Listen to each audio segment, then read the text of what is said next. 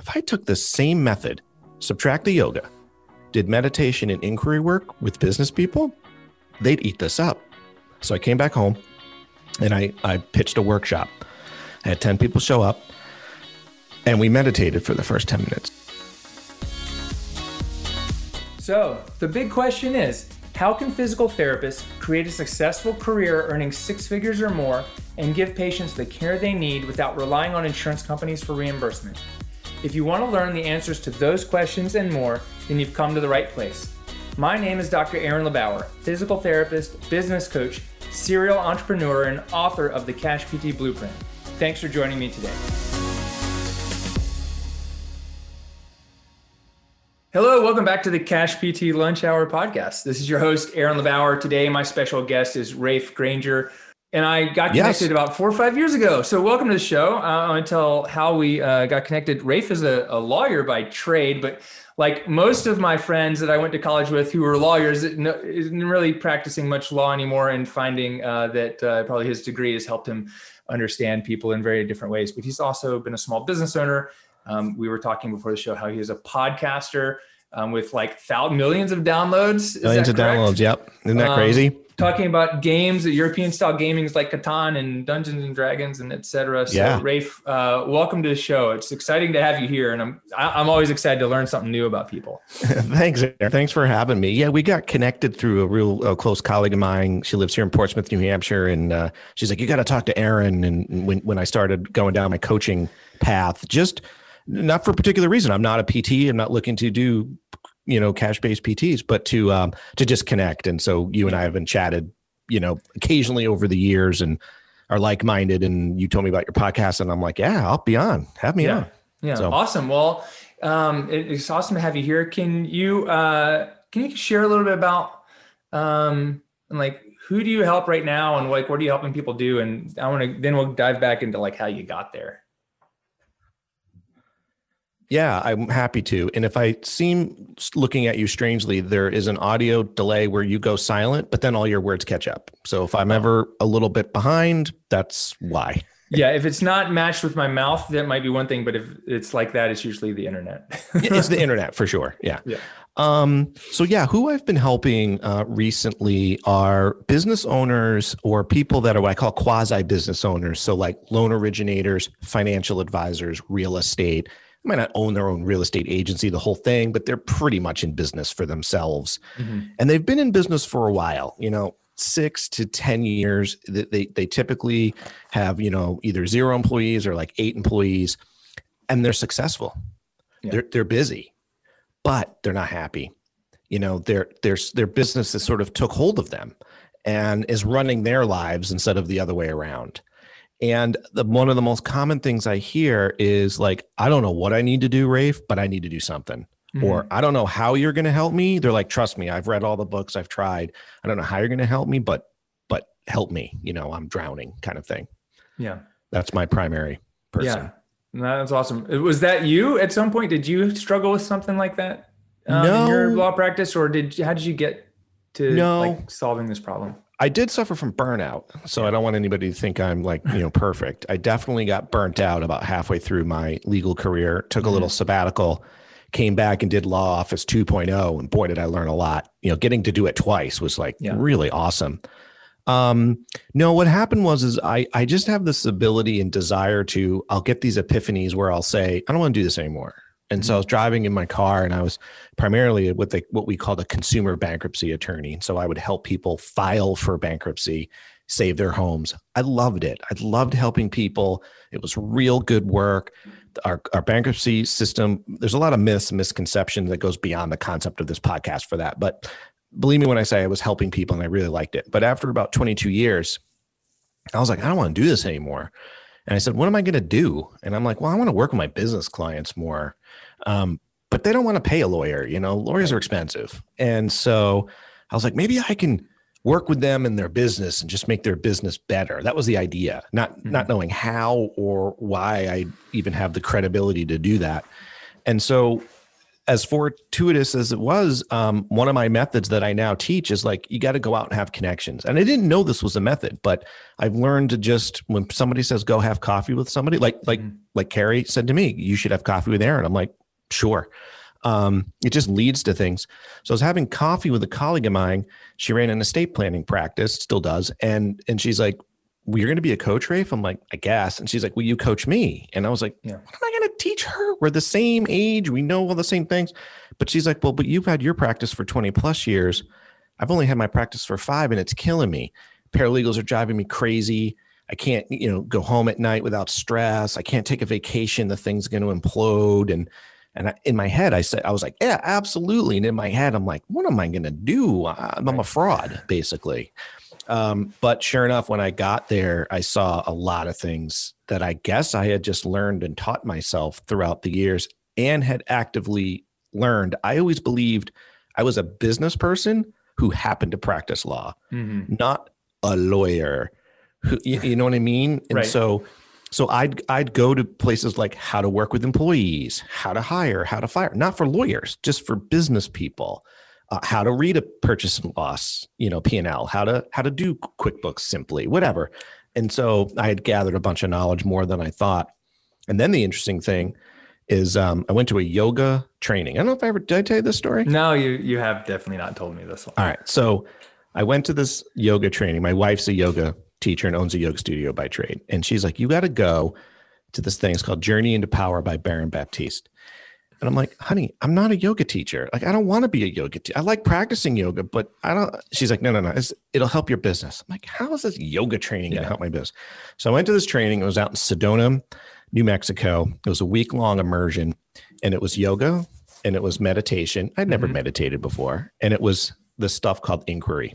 Yep. Where they would pose these questions to us. There's about 85 of us. And then we'd break off in little small groups. They'd be like, hey, go sit, you know, sit with your journal, answer these questions, sit with your small group, discuss, and then come back. And then when you came back, they like, if you volunteered, they'd drill you. You know, they, they'd get into your stuff. and you'd be watching these people up at the microphone, and sometimes I'd volunteer, but you know, they're just having these moments and in in in I'm sharing, I'm like, that's me. Like they're talking on the microphone about what they're struggling with. And I'm like, that's me. Yeah. Well, I had this epiphany halfway through. I was like, if I took the same method, subtract the yoga, did meditation and inquiry work with business people, they'd eat this up. So I came back home and I, I pitched a workshop. I had 10 people show up and we meditated for the first 10 minutes. Aaron, I, I wasn't trained in meditation. I, I, have only meditated eight times before that, but I'm like, well, I have a voice. I can like speak a narrative. So right. we we meditated for 10 minutes. I was waiting for them to throw their pen, go, I want my money back. What's this crap? How come you're not teaching me how to sort my in bin? Mm-hmm. And they were like, that was the most peaceful 10 minutes of my life. That was one. And they shared, and I was like, oh my gosh, you don't have to be this weird yogi to like this stuff. Regular people like it too, is kind of the thought I had. Right. And so that kind of launched me on my journey. Those two. That's events. awesome. Yeah. That's really cool. I got so many questions. And uh, eight years ago, I did a, um, a a Baptiste inspired training. So it was led by one of the affiliate studios uh, oh, here. Cool. And I'm a Baptiste, uh, not certified, uh, it's called Baptiste inspired yoga teacher because I didn't do it through Baron Baptiste. I did it through one of the affiliate studios. So, oh, that's really cool. Yeah. yeah but the, you're basically for, trained in the Baptiste mythology then. Yeah. Yeah. Yeah. And I, and I taught it for two years, two and no a half kidding. years probably. Yeah. Yeah. So you got to go when they've got Journey into Power back up live, level one. I know it was actually it was on my short list of things to do this fall, uh, but that didn't happen for um, 19 reasons. yeah, no, you know, I fought it for so many years. And anybody listening, you don't have to be a yogi. I wasn't a yogi. You just have to be a person. And I mean, you know, you do a lot of yoga. Yeah. You know, when you're there, but, but the inquiry and the method and the and the the um kind of philosophy, it it changed the way that I was able to um, help other people, and it uh, it found its way in my course, the Cash PT Blueprint. I mean, so you know, if anyone's gone through it and been a Baptiste teacher, they'll see those pieces, but most people won't. But it's about and what it's about like being open for opportunity, like being a yes, yes right? It's about, a yes. You know, self reflection and discovery. So, can you share a little bit about like you know i'm sure there are people listening they are like i don't know what is inquiry like can you, can you share a little bit about like what that is and what's like maybe yeah. the number one question that people can ask yeah. themselves right? Uh, yes absolutely. I do start with that um, there's a there's a methodology that baron baptiste created that we're trained in and it's called um, be a yes um, i might be butchering some of it not perfectly off the poster but i think of it as be a yes which i'll describe. Um, and it'll be um, drop what you know. Mm-hmm. And then ready now is Baron, but I changed that to a question, which is what will happen if you don't? Right. So day one of my master classes is I'm going to say, Hey guys, what are you a yes for? And they look at me like, what are you talking about? And I'm like, you know, what, what are you about? What do you want to have happen in your business and in your life? And then they, that's a, a really good prompt. And then they, they journal that. What, what do they want? And so that's kind of where I'll start is I'll say, what's happening that you don't want to have happen? What's not happening that you do want to have happen? And that's sort of where I stop. I mean, start. And then they um, they journal about that. They just I just give them seven minutes and they journal. And then we'll say, all right, now what I want you to do is what thought, belief, preconceived idea is in the way that you need to drop. You don't have to know how to drop it. You just have to drop it. You just have to see it and go, I'm going to drop that. You don't have to believe it you don't have to want to you just well you have to want to but oftentimes we don't believe it you know well i can't get that out of my head. Well you don't have to today. You just have to see it and drop it. And then the third question i'll ask them is um you know what will happen if you don't?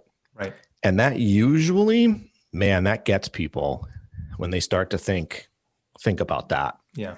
And a lot of times aaron you probably find this in your practice is uh we don't like to go there. We don't want to go to that scary thought of of what will happen if we don't.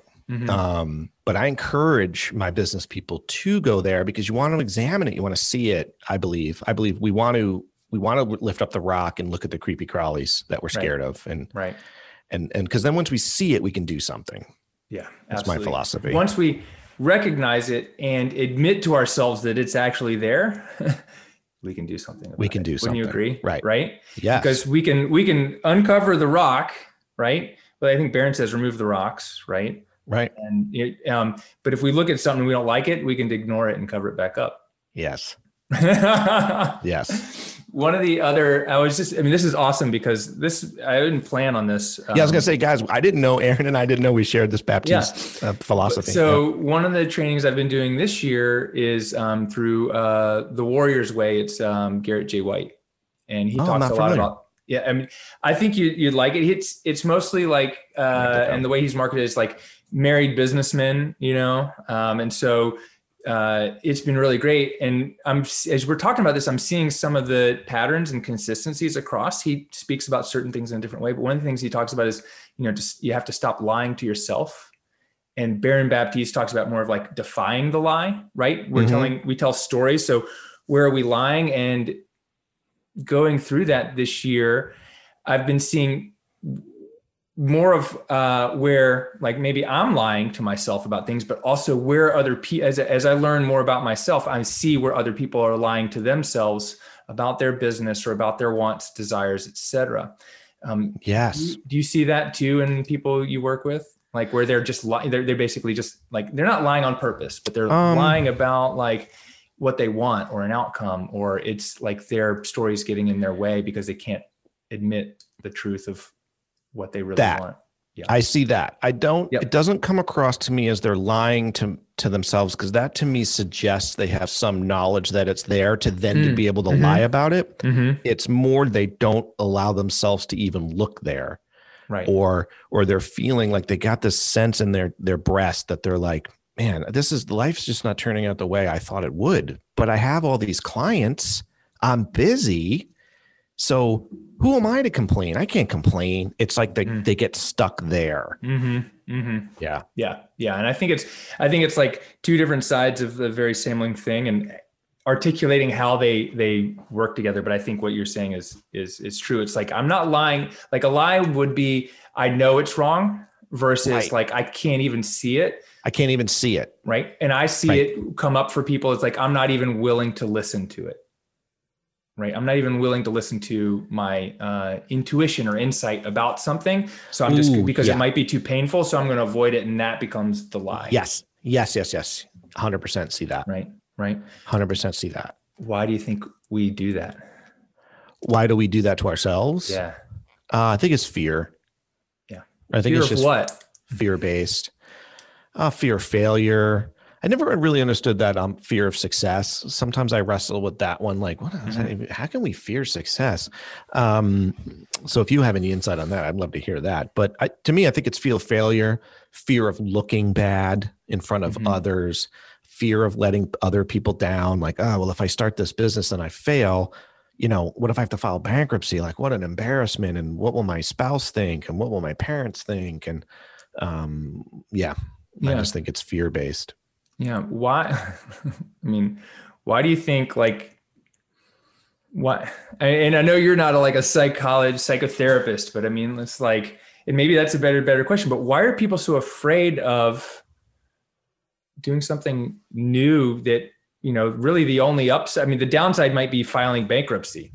You know, mm-hmm. it's not like which I'm here to tell you, by the way, is super easy, yeah. not as embarrassing as you think, and um, gives you a great fresh start. Like you know, yeah. True. Anyway, but go ahead. Yeah. Yeah. Like, why? If that's the worst thing, it's not like, you know, like the upside could be so much greater, Huge. bigger, right? If we just That's a great a question. I, I, that's one of my I have a lot of faults, trust me, but I think one of my someone said to me, Raef, you're fearless about launching these businesses and things. And I'm like, no, that's not it. I don't even pause to think about the fear. I have this what I call childlike naivete where if somebody's like, Aaron, if you're like, hey, let's go off into the jungle and, and, explore, I'd be like, yeah, that sounds awesome. Now I know enough to like, all right, probably need some supplies. You know, if I get bit by a snake, might want to need some snake bite. But other than that, I'm off. Rather than like, oh my gosh, I could get lost, I could I could freeze to death, I could die or whatever. I don't even think about it.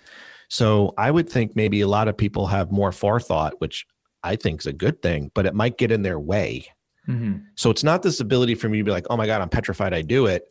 Like when I'm like, I don't want to do bankruptcy anymore. I'm going to start my coaching practice. I didn't even dawn on me to be like, well, what will happen if I don't? I guess I was like, well, I'll just get a job as an attorney again or something. Yeah.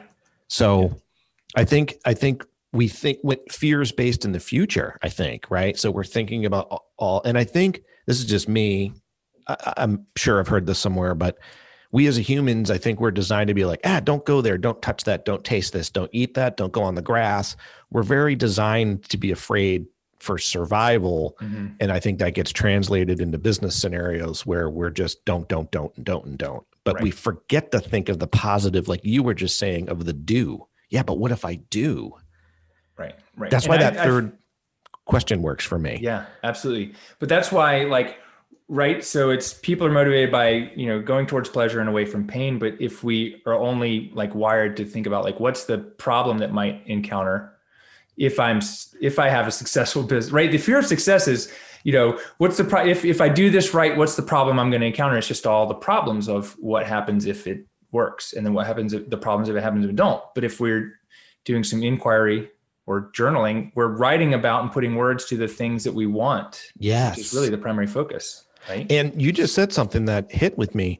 I think a lot of people, yes, we're wired to go towards pleasure and avoid pain. But what I'm noticing is I think people are getting stuck in just avoiding pain and they're not mm-hmm. going for the pleasure. Mm-hmm. The pleasure somehow has become, oh, if I'm avoiding pain, that's the pleasure. Right. And it's like, no, no, it's not. Go get that fruit, go get that juicy peach, or, you know, go towards the pleasure. Right. Yeah. That's, yeah. that's and great. I, and I see that with our, like, even like our patients, like, you know, to you know, relate this to um, physical therapists here who are you know in a clinic it's like people are motivated right now. It's like well they're not in the gym the next year's coming up. It's like you know the problem's going to go away. Like they're they're they're not even thinking about well how do i become better faster and stronger? You know now that i'm 45 or i'm you know i'm 47 you know i feel better faster and stronger than i ever have except on a not on a bicycle because i'm not training for that but as a body and but our patients are focused on just avoiding the pain and waiting for it to go away, but I'm not willing to go towards what might even be better, might be possible. Right. Mm-hmm. Right. I mean, I I want to hear more about because it dawned on me that where I'm maybe dealing with people that are eight to twelve years into their business journey, mm-hmm. you're dealing with people that are working for the wage earner, and I don't mean that in a prerogative way, but just, yeah. you know, they're earning a wage and they have to shift from that big leap into working for themselves. Am I correct? Right. That's your yeah. Uh, majority of people I work with are in like you know zero to five years of business, and yeah, a, zero to five years. Yeah. yeah. Yep. And a yeah, lot of them that's them, a huge. That can. Go ahead. Yeah, a lot of them do struggle with that shift in mindset from employee to you know business owner, and they go it from employee to self-employed. Yeah, absolutely. Right. The fear of like that that concept of the regular paycheck versus now I got to you know make my own own way. Yeah. Yeah. Yeah it's uh, that's that's one of the biggest things that people struggle with. I think um, you know it's like going from employed to self-employed to business owner. And is there something different that some of the people you're working with, if they've been in business for themselves for 10 years, struggle with differently? Yeah, they. I would say that that's behind behind them. The mm-hmm. the my main populace of people are like, yeah, I'm in existence. Uh, don't ask me how. I mean, but the phone keeps ringing, and I keep, you know, sometimes they'll wake up with cold sweats that like, oh, it's going to turn off. But but they've been, and I've been through the journey long enough to know like it just doesn't turn off. Right. Um, it just gets busier, if anything. Um, Are they still tied down to doing all the work themselves? That's what's that's what a lot of my people are shifting towards. They either want to grow five x or eight x in what they're doing, or they're so busy with the day to day being the technician that they um, aren't making the money that they want to make, but they're working, you know, 75 hours. Right. And so, yes, a lot of them will come in saying, I want to work on the business, not in the business, you know, that classic phrase. Yeah. And that's what's so funny, Aaron, and you'll understand because we speak the same language. And sorry for the people listening, you'll have to hear of Aaron and Raef part two. Well, I wanted to have you on my podcast, but I have like no listeners compared to the other ones. So I didn't want to waste your time. But maybe we'll do part two on my podcast. But um, oh, I lost my train of thought where I was going with that, but it'll come back to me. Yeah, that's okay. Um, I mean, I'm good at you know talking about different things. Uh, so, what is uh, I was gonna I was gonna say my my jab would be so they're just stuck billing people two hundred seventy five dollars for a fifteen minute email and not getting other people to do it for them as lawyers. Oh, you mean the the people that I'm working with? Yeah, yeah, the yeah. internet. Oh yeah. No, because because they're not lawyers. Um, a lot of people I work with, like I don't actually even have any lawyers in my group, so they're more. Um, no, it would be more. You know, they got successful because they were good at what they did, mm-hmm. and so so in the beginning, they could manage that years one through three. Right. But then you know that exponential issue when when all of a sudden one tells two, two turns to four, four turns to eight, eight turns to sixteen. When they start to get up upwards of the clients that they can't personally manage, their next reaction is this is like year three through five. They go, Well, I gotta hire people. Right. So they just hire somebody, but they don't know how to hire. They don't have to look for the right traits. They don't know about culture. They don't even know what they want for culture. They just hire the bookkeeper that they think is going to impart their knowledge from their brain. They're going to go, oh, USB download pff, into right. employee. I will have perfect employee. And then uh, next thing you know, they've got five employees that aren't doing anything they want them to do. So they're still just as busy. They don't know how to manage and they don't know how to delegate typically. Right. It's probably, I would say, from from my experience working with people, it's probably the delegation that's the sticking point, or hire, or and or the lack of systems versus they're hiring people rather than building a system. Which, right. Right. The system yeah. dele- is delegated and it has delegation built into it. Yes. And right. Yes. And I would say the work culture, mm-hmm. you know, they have people who theoretically can do the job, but they don't do the job in the way the owner wants it done. Um, so they didn't think of the culture or the training or what what does it look like? What does my business look like? What what level of customer service is acceptable? What level yeah. isn't? And so all that time they want to save is now just managing, which isn't even going effectively. And so they're making even less money. And then so they have to scramble to do the client work to get paid. Yeah. So yeah, yeah. Yeah. So the people who have climbed out of it, my people who have climbed out of that have taken the time to be able to step back, take that fear. You know, that's their scary fear. Mm-hmm. Is, oh my gosh, if I'm going to go from 80% client work down to just 10, how am I going to pay the bills? Right. But that's right. what we work on that gap to be able to build their systems and their employee culture yeah. to do what they need yeah. to be done. That's awesome. That's so dope. That's so yeah. So I want to go back to um, something that we started on. I had a question early. You were saying that um, how could you help someone who already has a business and you know uh, maybe has been in business for five years and you said oh but i was able to see all these different things going on mm. you know in her business right would you say that uh, you don't as a as a business coach the benefit isn't that always that you're doing something different or something new you can just uh, put some outside eyes on people's problems and give them a different perspective. Yes. Yeah i would say that's exactly right. Like it's not revolutionary. It's not anything other people haven't known or done. Um, it what i learned what i learned is that we each don't know we each know different things than other people know. So like i think everybody knows what i know mm-hmm. but they don't and they know all sorts of things that i don't know and so that's all it was was you know i had figured out a way that to work my calendar for example that would work harmoniously with my life my family be able to get billing done um, my billable this is back when i was a lawyer billable work done be able to tell clients no uh, whatever it was. And but the lawyer i was working with she had different skill sets and so she, she, didn't have that systementation in place. And so i'm like well the first thing we need to do is get your calendar straightened out. Like yeah. to me it was as plain as day but then it dawned on me like well no she just knows different things. Yeah. Yeah, yeah. i think that's one of the things that helps me the most is just like having someone else who understands what's in my brain in my business look at it and go oh yeah you're doing everything right. Try this one mm-hmm. thing see what happens. I'm like that's just like that's worth every penny for me. It's worth gold. Yeah. Yeah. Yeah. Yeah. And and like i have a coach you know? Mm-hmm. i have two coaches that i work with to help me see what i don't see you know and to get me to places where i might not want to look and he asks me questions and all that and yeah yeah we just don't know what I'm I'm going to ask uh, another question about this, but I kind of feel like I know the answer. But I was, I'm like, what? Okay, but why would people hesitate to get a business coach or a life coach or someone to help them with their stuff?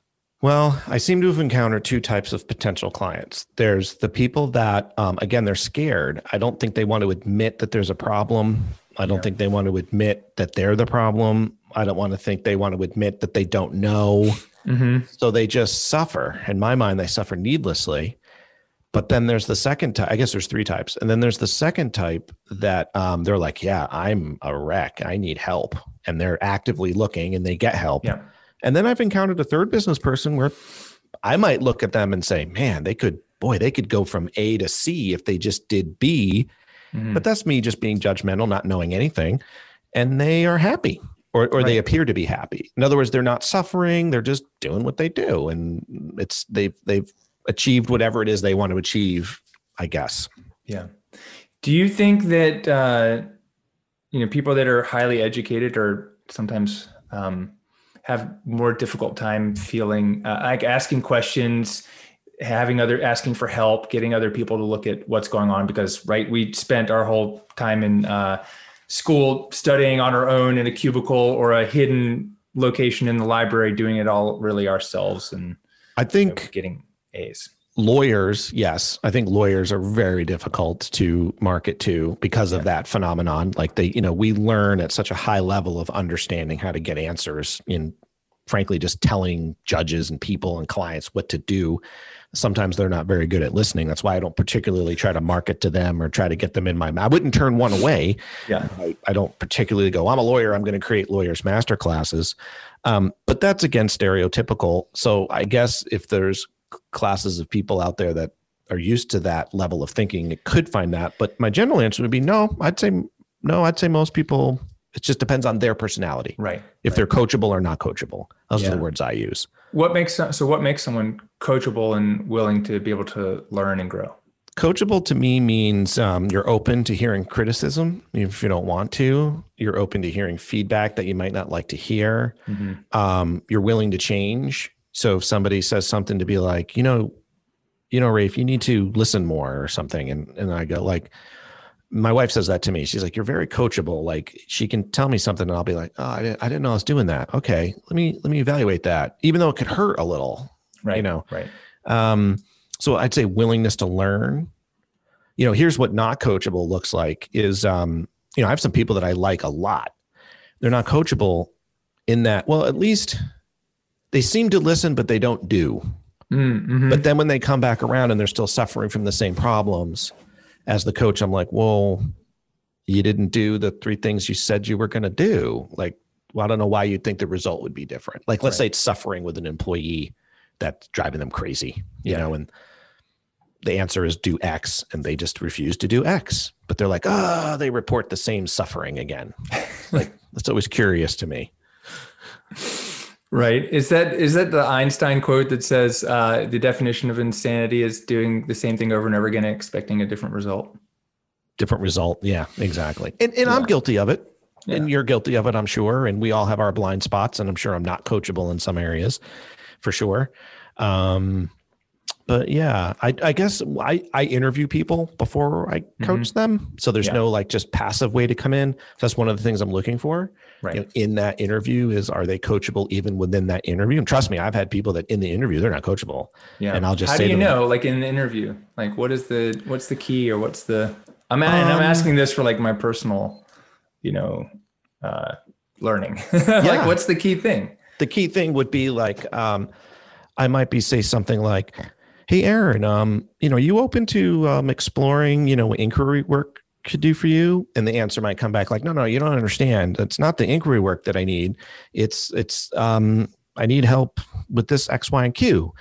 So i'm like that's interesting. I offered a solution but your answer automatically was well no that won't work. Mm-hmm. and so mm-hmm. but i mm-hmm. might you know maybe they didn't hear me so i might say something like that. Well aaron you know i'm offering you a, a potential solution. I don't know if it'll work for you but you know, perhaps in evaluating these questions. Now, Ray, if you don't understand, the issue's this or something. So then I, am either not the right fit because I don't understand. Like I'll, I shouldn't even say they're not coachable. It might just be I'm not the right coach right. because I'm speaking in a way that they they're they're telling me I don't understand. Mm-hmm. So I'll begin to say, well, I might not be the right, not in an egotistical way, but I'll be like, Aaron, I don't know if we should work together because already in this meeting, I don't feel like I've been effective. Right. Right. For you. you know, I, I get it. You know, what's interesting is, um, and going back to eh, eh, going back to what we were talking about before, like inquiry, I'm like, how do you be a yes and what's possible? Like the first 25,000 times I mm. heard that, I was like, what are you talking like what are you talking about? I'm just i'm just doing some yoga. You know i'm here to do yoga. Okay be a yes. I'm like uh, what are you up to? I'm like oh i'm just you know, doing my thing. Like i'm like that's so vague. But you know sometimes but it kept me guessing right? It kept me trying to figure out what what it was. And then i feel like i figured it out and it's really difficult to explain. Do you have any insights on like you know like what is it that you know people should be up to? And what is that hell does that mean? Hmm. that's funny because the first thing that came to my mind is um, what i call yogi yogi speak right. which is sometimes there's some really trained answers to that of like i'm open i'm open to being one with myself and i am the light and i'm going to be the light for all and i sort of go Ugh, and like want to fall over. So no i i think the answer would be um like, yeah, what are you up to? My answer to your question would be like, I guess I would just, there is no answer. It would be, I would journal it and see what comes out. Right. Including um, looking at it and being like, I don't know how to answer that question. I don't, what am I up to? Like, I, this is what I would journal. I'd be like, I don't know.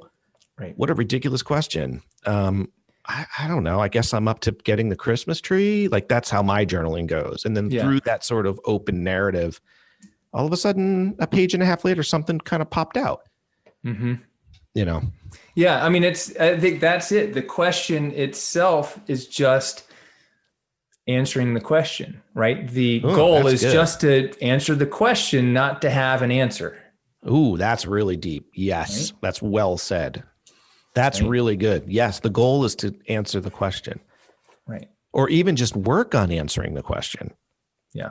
Yeah. Yeah. Not, the cool thing about yoga is because yeah, yeah. The, the, the well, it's the the goal isn't to answer the question; it's answering the question, right? Not yes, to have an answer. Not to have an answer. Yeah.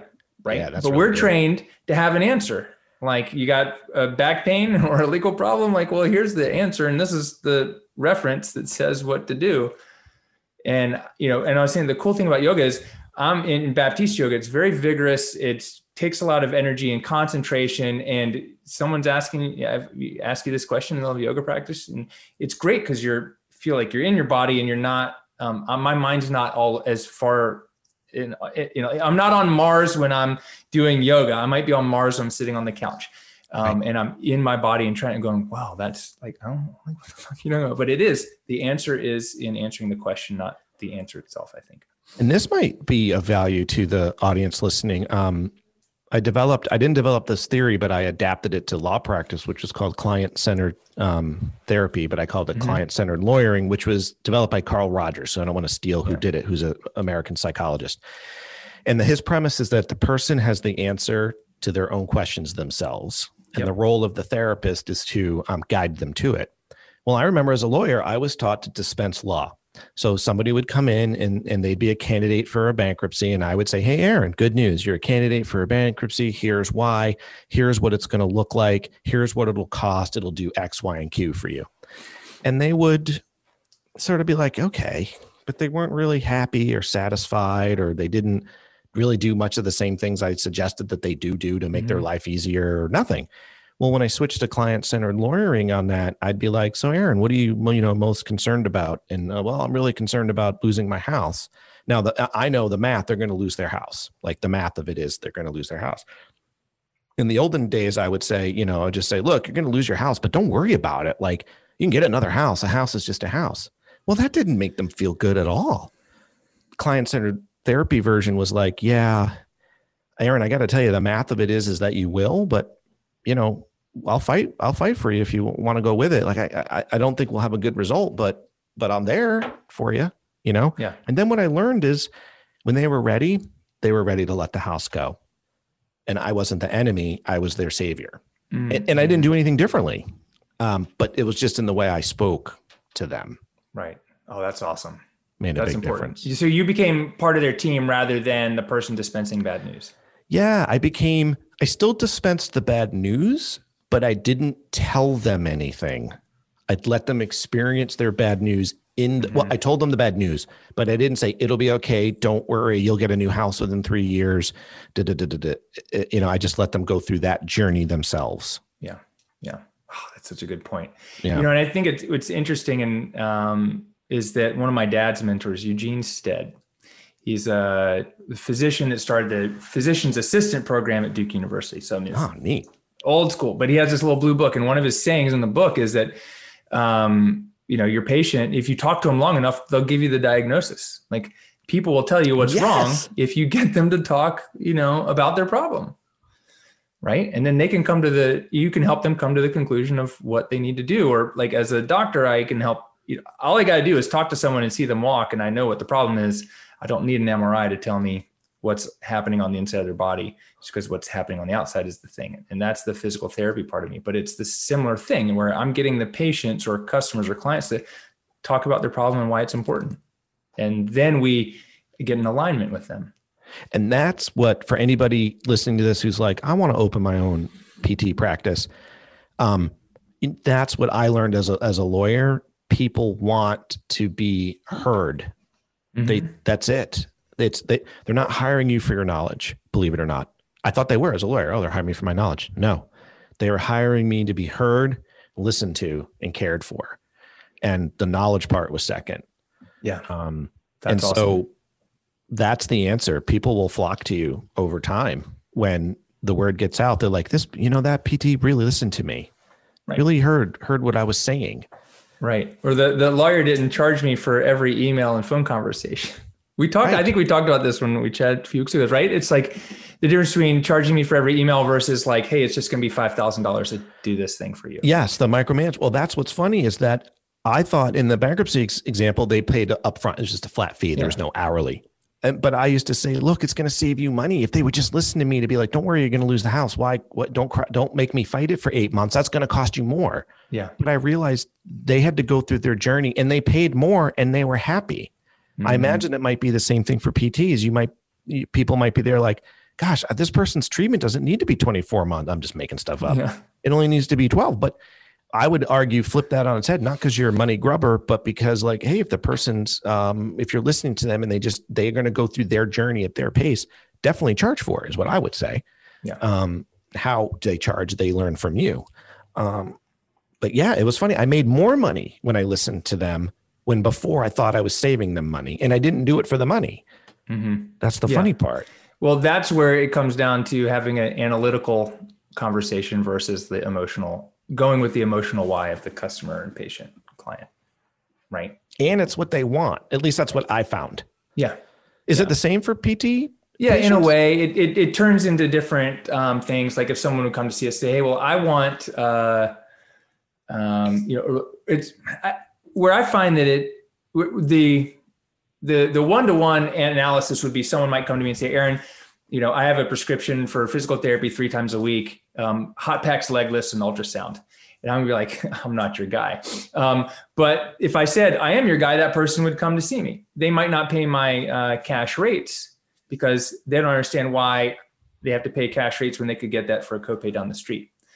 And where it really comes out is more of it's not about the person when we're um, onboarding patients and interviewing them um, it's not about their body part or their in recovering from the injury. It's what those things are keeping them from doing mm. right? That's really important. It's it's not even just can i get back to crossfit? Is why is crossfit important or why is yoga important? Mm. it's because i'm strong I, that allows me to be strong confident and a good role model for my kids Mm-hmm. So if I find that out, now that's the motivator. It's not the activity or the body part, and that's where most people miss, oh, and they lose money. Is that they're just going after the body part. And is there a big push? Because to me, I think cash based PT is brilliant. Um, I think the doctor model is horrible. I think insurance. Trust me. Oh, by the way, do you know what class of class of people don't get insurance? Lawyers. Uh-huh. Right. We could have had been paid by third party insurance hundred years ago, and we all said no um, now they hate us when we get made fun of at cocktail parties because what do lawyers ask for? Money up front, retainer. Right. Where's the retainer? Where's the money up front? And um, it gets made fun of and whatnot. But um, you know, people want the service that they want. If it's at a fair price, I think they'll pay for it. And so to get disconnected from insurance and that whole rigmarole is the yeah. way to go. Yeah, absolutely. Period. It's the triangular relationship, and no one wins in those uh, usually. That's right. I mean, I I had a um, my own problem that I went to see Carrie, the, our common connection. Mm-hmm. She solved it in like two visits. Yeah, it was worth eight times what I paid cash up front on the barrelhead. Yeah. Um, you know, everybody was telling me shoulder, shoulder, shoulder. She's like, mm, not your shoulder, it's your neck. And here's what we're going to do to fix it. And I was like, really? That's it? And I did it and it worked. Yeah. Yeah. Because so, she had time to probably sit and chat with you and look through your whole body or more than just your shoulder. Exactly. Right. Yeah, exactly. that's awesome.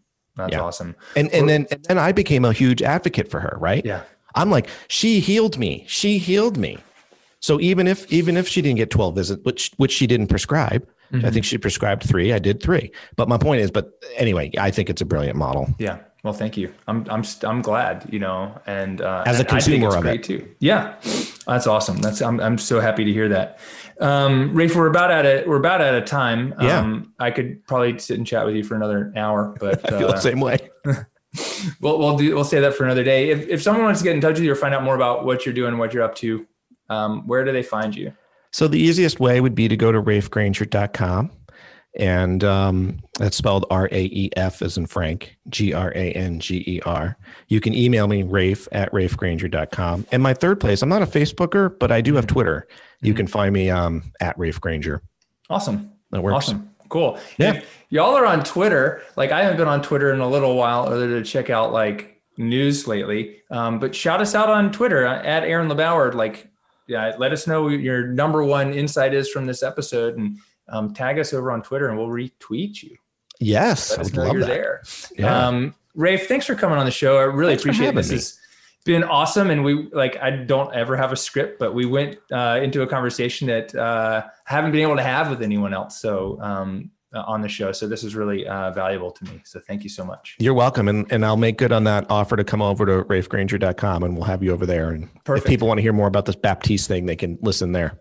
Perfect. And I'd be happy to be interviewed about playing uh, Dungeons and Dragons in the middle of nowhere uh, on a Moshav, Israel, with nothing else to do. And we play oh. So. Oh, so we'll have to get you on my third, my other, the D6 yeah. generation podcast. Yeah, I'm then. not, a, I'm not a super master, but I've had my experiences and it's, uh, some fun stories. Probably. Oh, I love it! I can't wait to hear that. Yeah, awesome, right. man. Well, thanks, Aaron. Appreciate you so much, and uh, you guys are listening to the Cash PT Lunch Hour, and it's been Aaron LeBauer, Raef Granger, and here's what I'm going to tell you to do: go be a yes for something huge, and we'll see you on the next episode. Hey, what's up? It's Aaron. Real quick, if you're just starting a cash based physical therapy practice, or you already have one and you want to learn how to grow it and scale it, this is for you. I just released my brand new book, The Cash PT Blueprint, because I want to get this book in the hands of every physical therapist out there. I want to give it away to you for free. All I ask is that you pay a little bit of shipping and handling, and you'll not only get the steps to create your own cash practice, but the tools to grow it and scale it beyond what everyone else thinks is possible. To snag your copy right now, go to cashptblueprintbook.com. That's C A S H P T B L U E P R I N T B O O K.com. And we get your copy, give me a shout out somewhere on social media, and we'll talk to you soon.